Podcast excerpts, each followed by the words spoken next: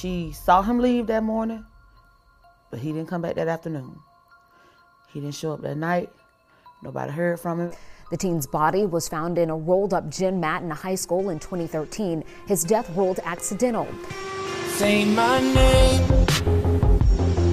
and remember what you've done. Your hurricane has blackened out the sun.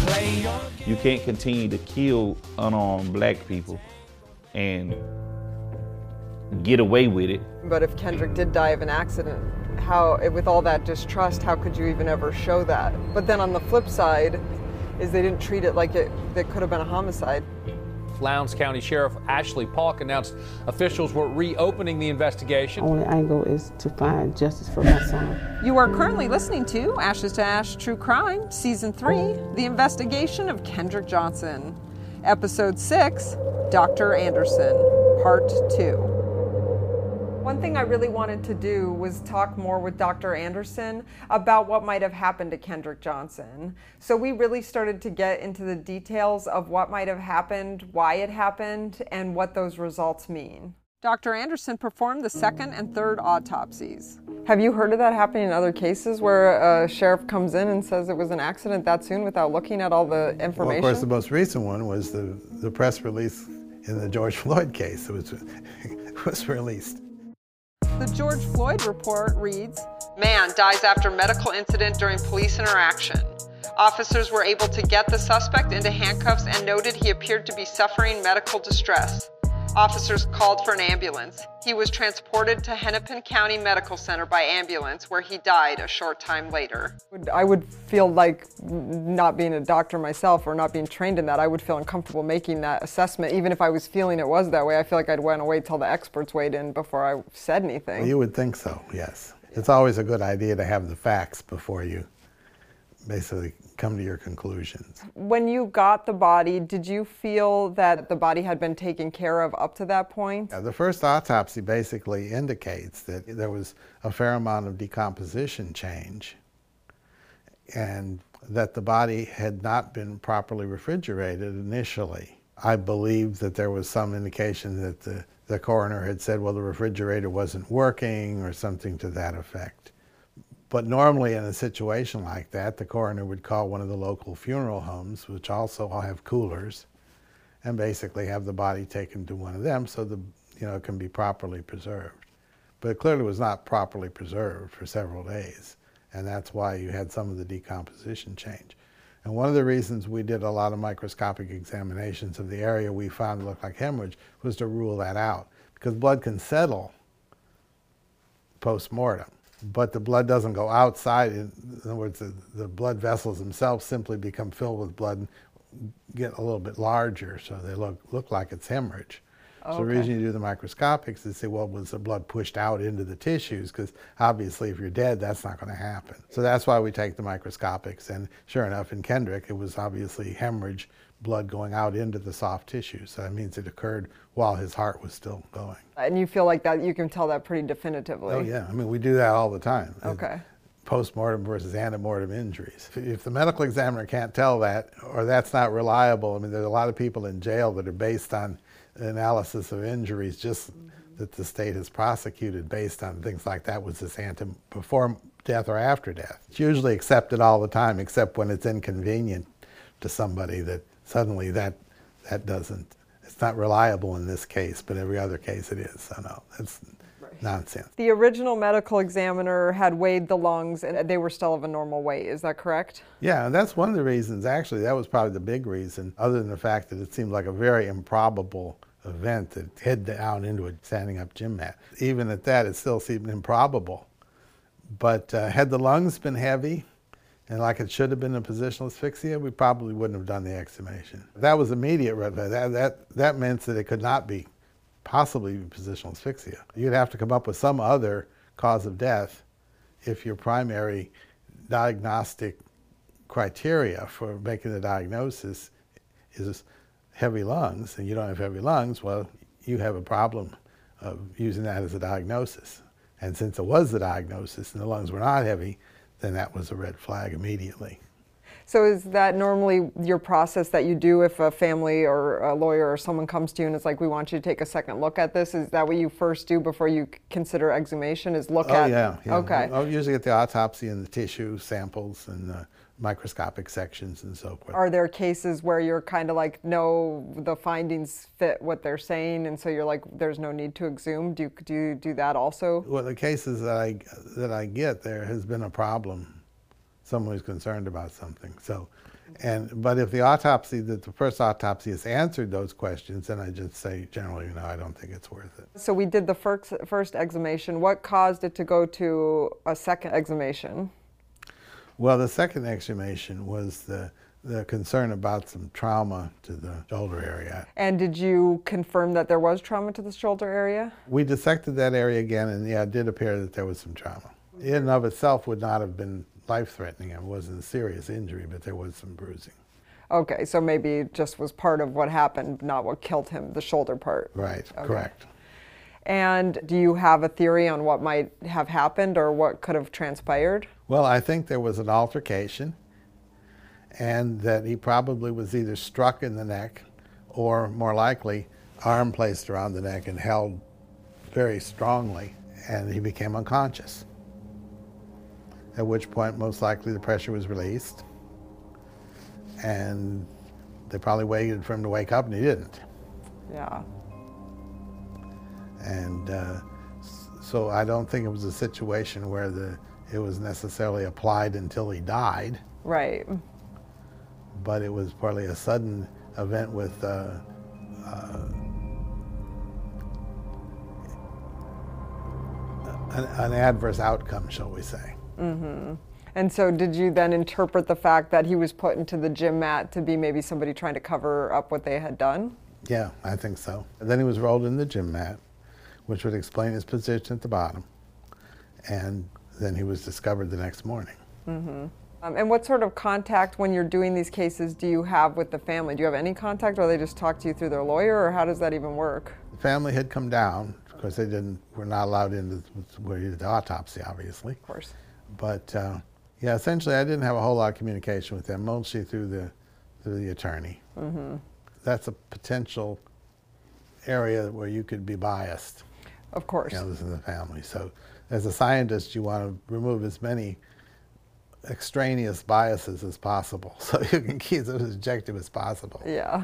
And uh, you got to always recognize that the bias might be there, but you got to be, you know, it's like in many medical examiners' offices now around the country, not many, I should say, at least some who recognize the fact that the pathologist can be influenced by a bunch of detectives standing around at the autopsy telling him, you know, what happened and so forth. So, in a number of medical examiners' offices, law enforcement is not allowed in when the medical examiner is doing the autopsy. I mean, you get the information later because you don't need that information when you're making your objective observations. And that eliminates bias. The medical examiner community in general has been extremely reluctant to recognize the presence of cognitive bias. That's unfortunate because I think some of them feel like they're another arm of law enforcement. They're not supposed to be. They're supposed to be independent medical analysis. Yeah. But as we said before, that always doesn't happen, and there can be economic ramifications for crossing law enforcement. That's a huge concern in how that process works because you that shouldn't be able to be played in because of course if you're worried about taking care of your family sometimes I think you would allow things to be one way instead of the way they should be. So did you ever talk to or hear about the fact that Kendrick's dad had gone and looked at the body and also felt that it, where it was being stored was a warmer environment? No, I didn't. We got the information that the coroner's refrigerator was not working, so it wasn't properly managed. Yeah, that's one of the things that his dad has stated repeatedly is when he went to see the body, he thought it was so strange because it was warm, like the wherever he was being stored was warm and not cold. So he was surprised, you know, after watching movies and TV and that kind of Sure. stuff that it wasn't cold like he had Yeah, if anticipated. it, would, if it had been properly handled, it would be probably a lot better preserved. But I think the area, as far as we're concerned, with the area we found, mm-hmm. was actually not subject to very much decomposition and had been even better fixed because that area is perfused untouched by the, the embalming fluid, and that basically preserves that area. So the second autopsy was brought about because of a shoulder injury and trying to look a little bit more into that injury. Yes. And then were those second autopsy findings taken at all by the Lowndes County, or again, that was only with the DOJ ever? That occurred after the DOJ, the second autopsy, because it was a, quite a while between the, that and the first. And the other one was just to document whether or not that was. It really did not figure in the cause of death, but it did figure in that there may have been an altercation. What were you guys trying to accomplish by doing the second one, just to show that there might have been? Well, to look at the area, I mean, the question was, was it severe trauma and so forth? Okay. And when normally, really, the first autopsy, we'd pretty much looked at the area and didn't think it was, it, it was very significant. And, and with the second autopsy, I mean, we found that there was trauma, but it wasn't significant. It in of itself wouldn't have anything. But we still have the major cause of death, and that is the neck trauma. When we talked to Sheriff Polk, he, he told us you had found different findings in the second one than you did the first, and it doesn't sound like that's the case at all. It just sounds like you looked further into Uh, a. We just looked at that one area. That was all we, needed to do. And we'd already dissected the whole area the first autopsy. So none of that was there. We took those tissues and sampled them. The sheriff has not ever communicated with me, so uh, if he has any questions that need to be answered, you know, he has the opportunity to do that rather than just make speculate as to what may or may not be the case. When I talked to him, I just assumed that he had spoken to you. That's why I was like, okay, I guess that's interesting that he feels like the his first autopsy and his second autopsy contradicted each other. Well, again, that's diversion. It just seems that would be such an easy thing to do to just call you, Zoom, whatever, send me some stuff over. What are we doing to investigate it if this isn't what we're doing? Like, I don't get that. Why wouldn't you go to the most obvious point and try to figure out what that means? Then what else are they doing? So the Sheriff Polk got 17 boxes of evidence back from the DOJ. Sheriff Ashley Polk says, One of the things I promised the people of this county was that I would look thoroughly into the KJ case and give them my opinion. And people would ask me, you know, during the campaign, said, was he, was it an accident? Was it a murder? I said, I can't give you an opinion until I see every file on it. Of course, recently, you know, December of last year, federal government did release all their files to me. Um, of course, they came with a, you know, an a order that they, they were sealed, and um, I can't discuss any particulars in those files, but I'm taking their files, our files, any, any other criteria on the case, going through it with a fine tooth comb. It's not going to be an easy process. I mean, there's 17 filing cabinet boxes, and 14 of them are printed material, and the rest is, you know, disc and towers and things like that. Six to eight month progress, but, uh, you know, at least, but I'm doing it myself with another person that was involved in the case and calling in other people. And so I, I will give an opinion when I see it, and I, I don't have a predisposed opinion what it is. You don't ever want to go in a case like that. So I then asked Dr. Anderson, do you think that at least your findings are in those boxes? I would think so.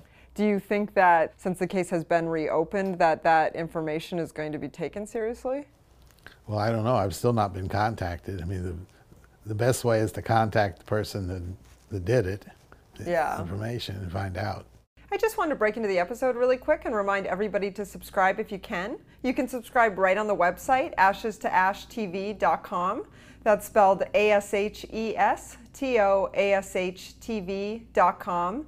That money just goes right back into helping us try to solve these cases, and believe me, every bit helps. So if you can subscribe, please do.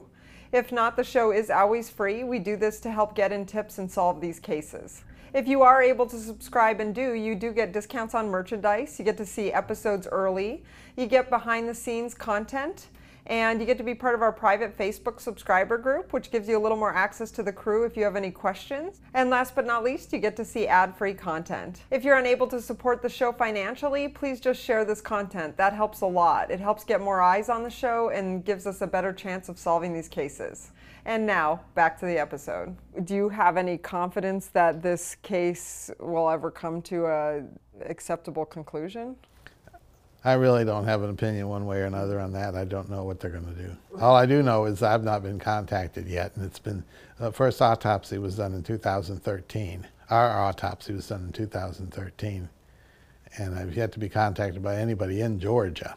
So the only times the officials have asked to communicate with you was through the DOJ. Correct. eh, For that half day meeting After that you the. DOJ, yeah. Okay. And when you talked to the DOJ, did they seem pretty interested in asking questions? Yeah, uh, but they were interested from the fact that uh, I think they concluded this was not a civil rights violation, so it was not under federal jurisdiction essentially. Do you feel like civil rights comes into this, or you don't have an opinion on that? Personally, I don't think it's uh, anything to do with civil rights. I think it was a fight and a bad outcome from what normally would not be a fatal injury. If you were going to kill somebody, that a sudden grabbing the neck is not necessarily what you would do. Yeah. But I think when it happened, then Kendrick, for some reasons, heart slowed to the point and it did not re- restart. Have you seen a lot of hemorrhage damage done to people in your career? Yeah, I've done about 9,000 autopsies now. Yeah, a lot of strangulations and a lot of blunt force to the neck and so forth. Yeah, a lot. Do you feel like doing uh, a thorough autopsy on a body can really provide a lot of the answers to what happened to somebody? Oh, absolutely.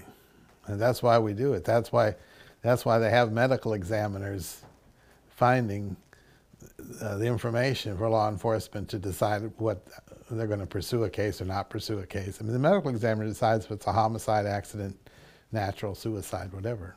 So, you know, if you call it as a medical examiner, you call it a natural death, it's probably never going to be prosecuted as a homicide.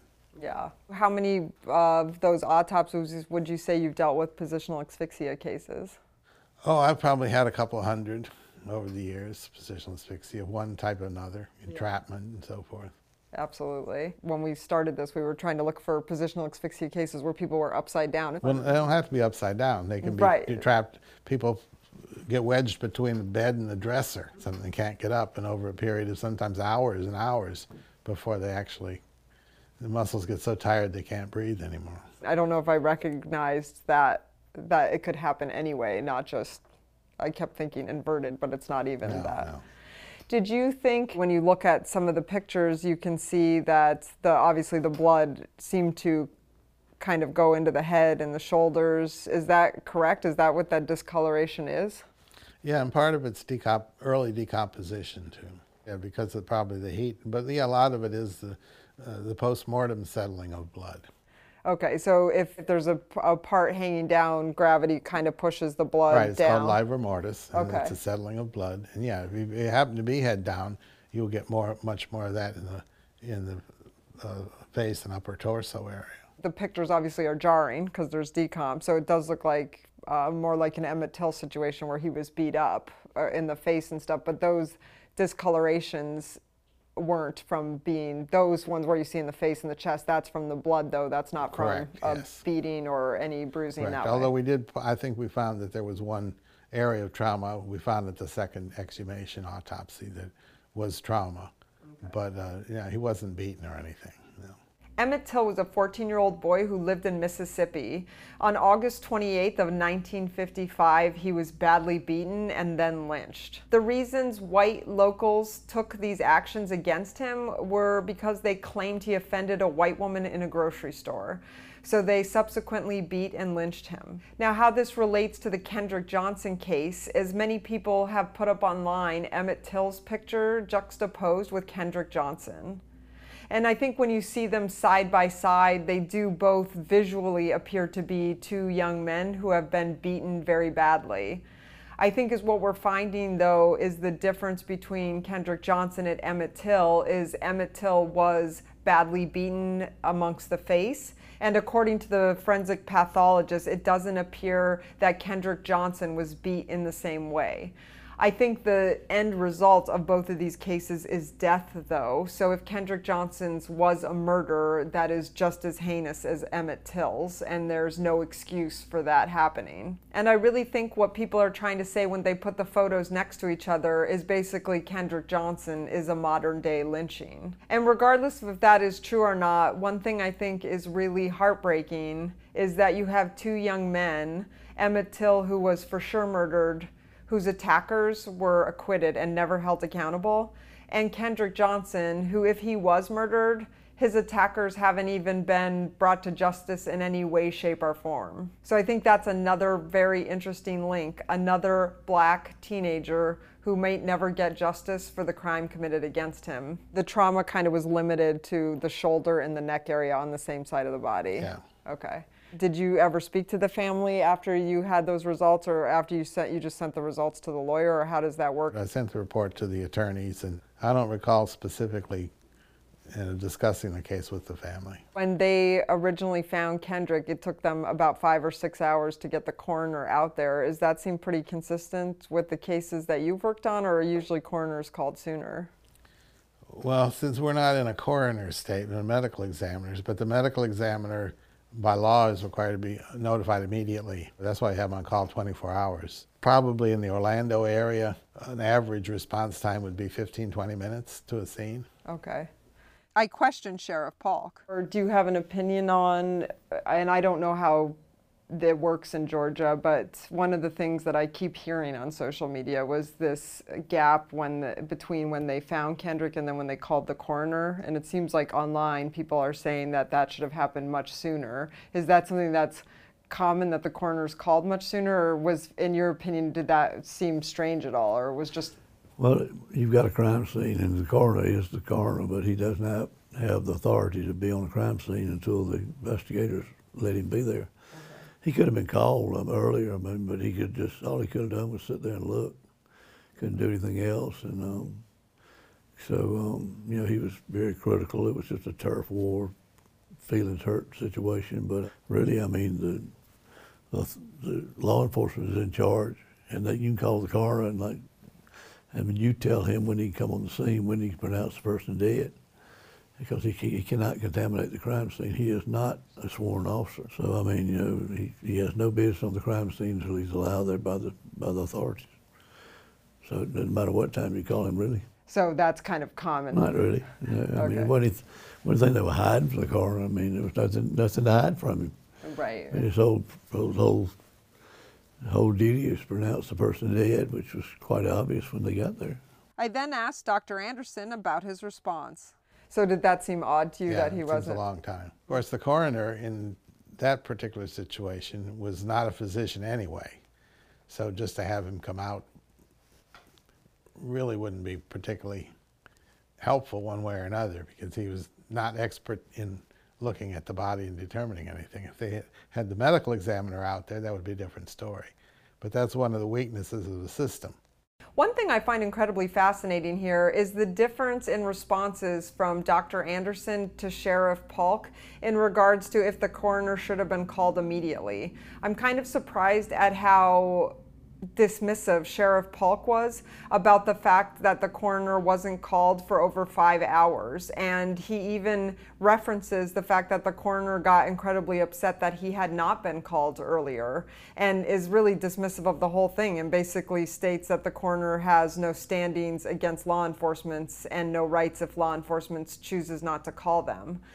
The thing that concerns me is it's a significantly weird death, and I think that you would want to pull out all resources for that kind of death to make sure you dotted all your I's and crossed all your T's. But in this case, for some reason, they chose to not call the coroner for over five hours. And so once the coroner arrived, it was long past the time that Kendrick had been found. And I think that's really heartbreaking because I think if anyone, just from a human standpoint, had a loved one that they lost in an incredibly strange circumstance that wasn't obvious just by just looking at it what had happened, I think you'd want to make sure that all the resources were used properly and to the best of their ability to find out what happened to your loved one. And in this case, it just doesn't seem like that occurred. Do you think that the autopsy or any of the findings would be any different if he had been kept in a refrigerated space for that time prior to that first one being done? Or would that, does, that not have too much of an impact because you can still find all the answers? Well, you probably can still find most of the, particularly the important things like the lung weight and so forth, probably didn't. But obviously, it's always better if you have better preservation. If you do put a body in a spot where it's not being preserved properly, what, how can that end up damaging the end results for a medical examiner? Well, primarily the problem is that the tissue will begin to deteriorate. So when you look at it under the microscope, you don't have good tissue like you do in a biopsy or an immediate autopsy, and all the cells are well preserved and so forth, that they tend to break down over a period of hours if they're not refrigerated. And so you, it becomes not as easy to tell under the microscope. Uh, but generally, the findings, which looking at with the naked eye part, it, it, doesn't change that much. And did you feel like the the level of decomp that had happened when you finally ended up seeing the body was seemed pretty aligned with the fact that if he had been in the mat and then kind of left in a warmer environment for a couple days until the exam was done, did that seem to make sense to you? Was there anything that stood out or didn't make sense? No, I think it, it's consistent with him not being refrigerated for a couple of days. Okay. This accident or murder, kind of going back and forth, it's kind of crazy because I feel like it still could have been almost an accidental murder, even if somebody had. Well, that's what, yeah, that's what I've maintained all along. They didn't mean to kill him, but they did. You know, it, it happened, and they do prosecute people when that happens. you Oh, know, well, you and you have to. I mean, it's unfortunate because no one wants to see everyone's lives ruined, but if you But you didn't have to put the in the neck hole in the first place. You know, it would, could be dangerous, obviously. Yeah, yeah. That's kind of a weird part about this is I feel like it's it still could be an accident, just someone still needs to be held accountable for that. Inadvertent, shall we say, rather than an accident. In, inadvertent. Inadvertent. death. Yeah, exactly. Is there any way that you can tell all the time of death when it's that far gone? No. Okay, I didn't think so. Uh, all we can say it was it was sudden. It was sudden, so that's for sure you know. How long does that type of death usually take? Like a minute or ten A minute or so, or probably. Yeah. The heart. In other words, the heart immediately stops and it doesn't start. Yeah. So, So- it's kind of okay. We had heard some rumors that there had maybe been a, a weight that had been used, like a 50 pound weight. Had you heard anything about that? No, I mean, I suppose a weight could have been dropped on his neck. Anything that would cause that sudden compression could basically result in this. But your your kind of thinking on it was that it was most likely an arm, Yeah, an arm grip. I mean, an arm grip. likely, okay. yeah. I mean that makes more sense than a weight. If somebody did die of an accident from falling into a mat, what type of injuries do you think that you would see? Well, we would need to see the positional asphyxia because he obviously didn't have enough injuries to cause. Uh, he didn't hit his head as he fell into the mat or anything like that. So it would have been entrapment, and I think that's what the medical examiner called it. It was a positional asphyxia. So that would be the main thing you would see if it was, and your claim is it's not because we're missing the right. Yeah. component. It's just like trying to uh, call a gunshot wound homicide when you have no gunshot wound.